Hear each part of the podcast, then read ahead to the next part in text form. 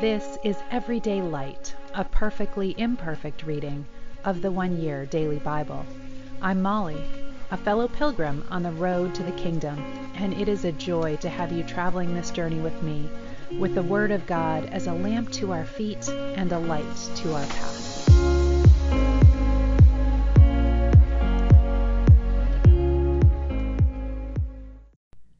Welcome. This is the one year Bible reading for May 13th, and we begin today in 1 Samuel chapter 14.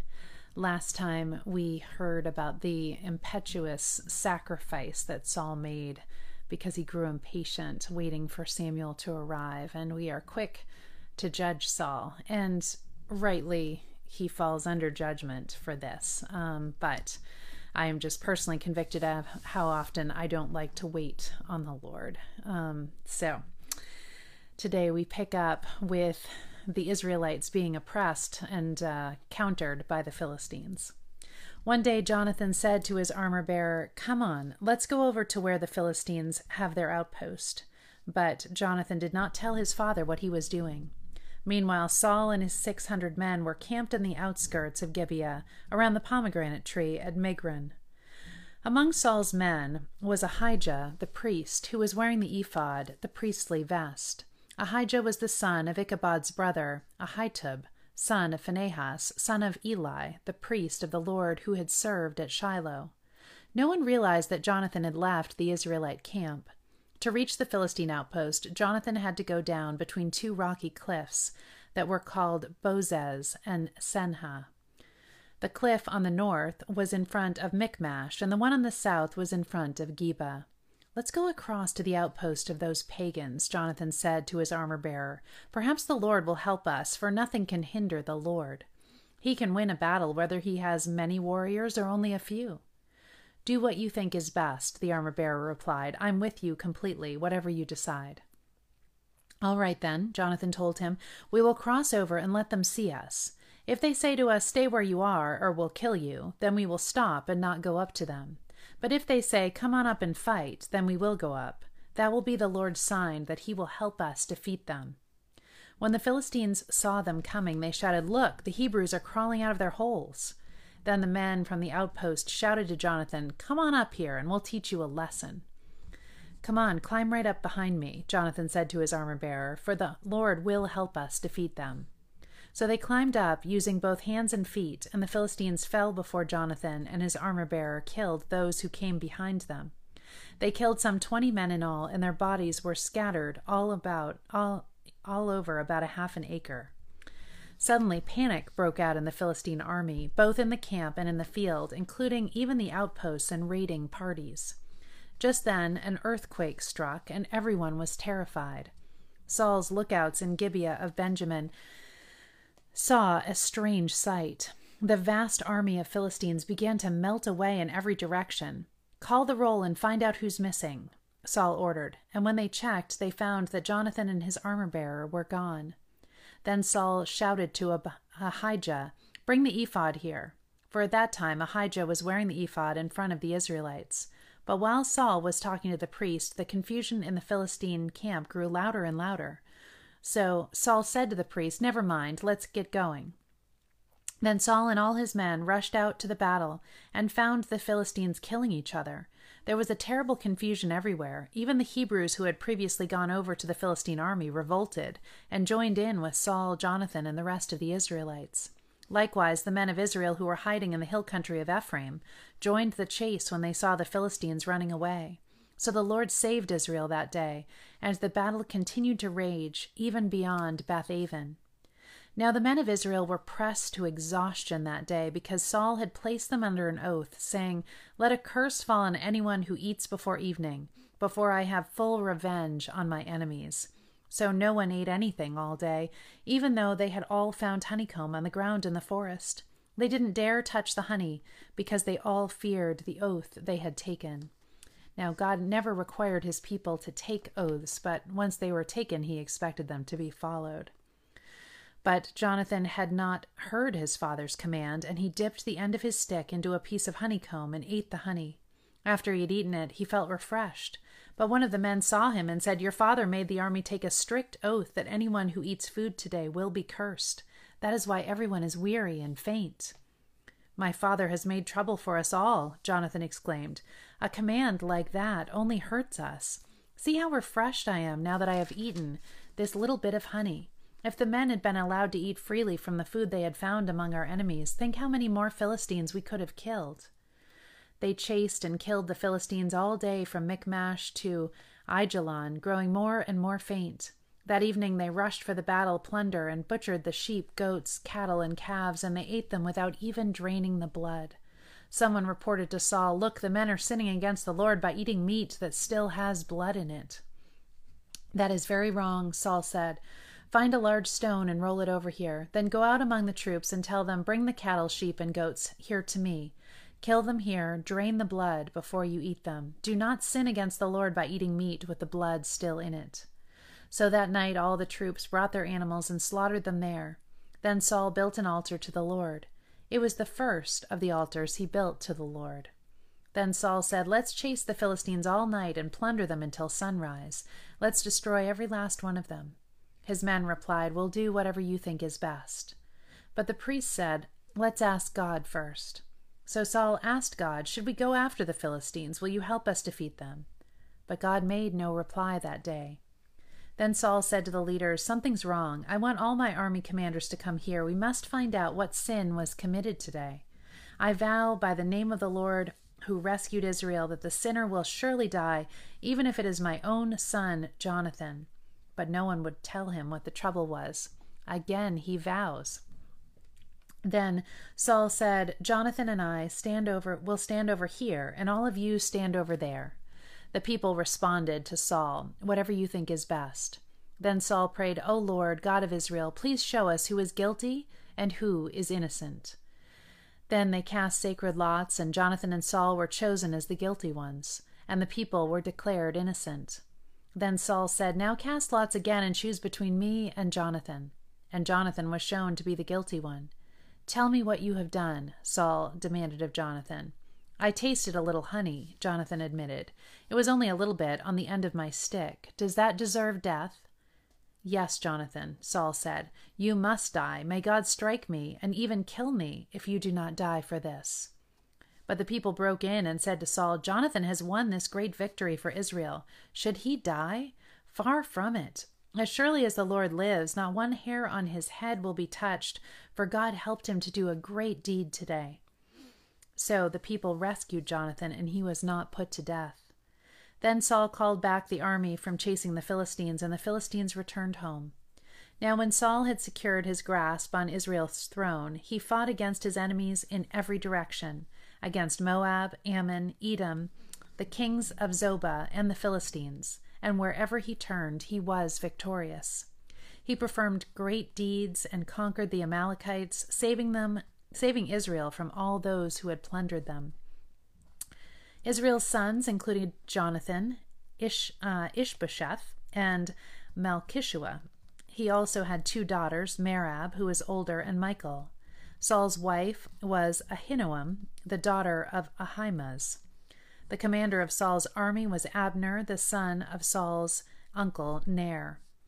Saul's father Kish and Abner's father Ner were both sons of Abiel. The Israelites fought constantly with the Philistines throughout Saul's lifetime, so whenever Saul observed a young man who was brave and strong, he drafted him into his army. John chapter 7, beginning in verse 31. And we're going to hear the return of Nicodemus, who we heard was a secret um, uh, believer in John chapter 3, and he is now coming out of the shadows and boldly proclaiming Christ in this section. Many among the crowds at the temple believed in him, Jesus. After all, they said, Would you expect the Messiah to do more miraculous signs than this man has done? When the Pharisees heard that the crowds were whispering such things, they and the leading priests sent temple guards to arrest Jesus. But Jesus told them, I will be with you only a little longer, then I will return to the one who sent me.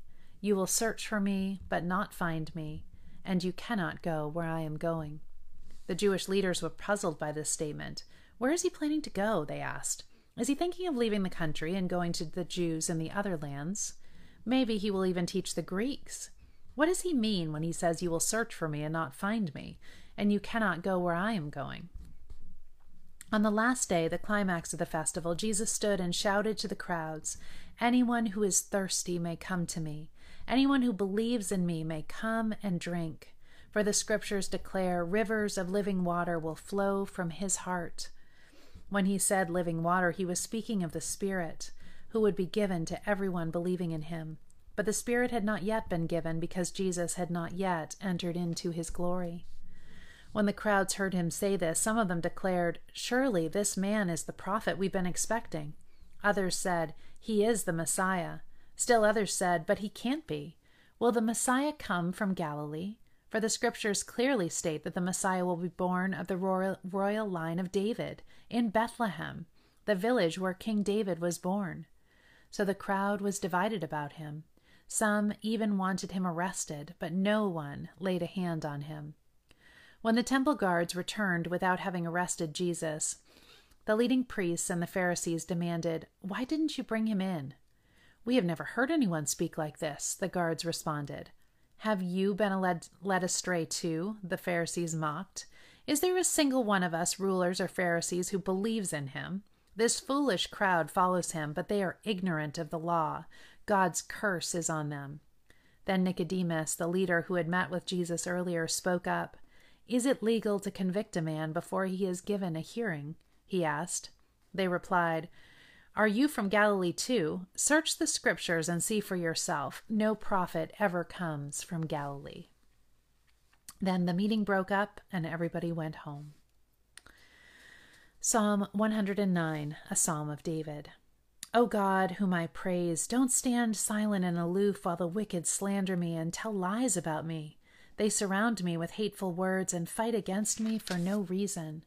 I love them, but they try to destroy me with accusations even as I am praying for them.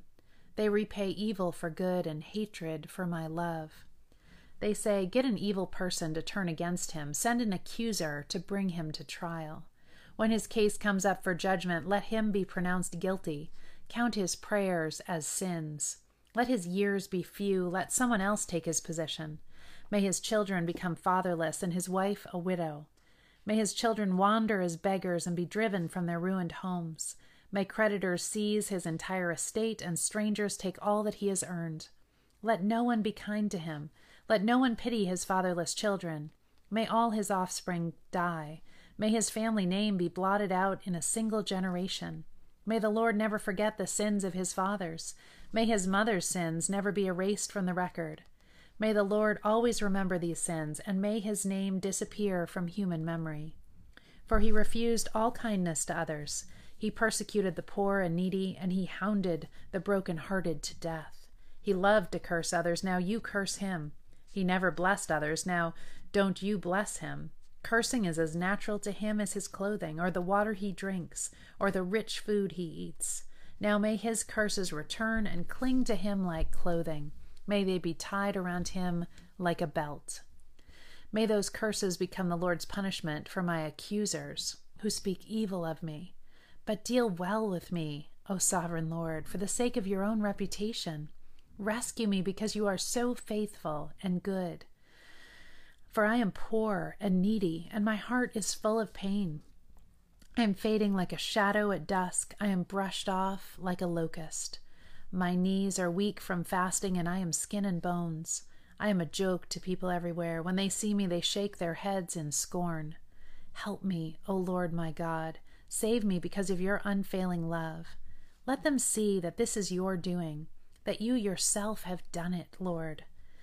Then let them curse me if they like, but you will bless me.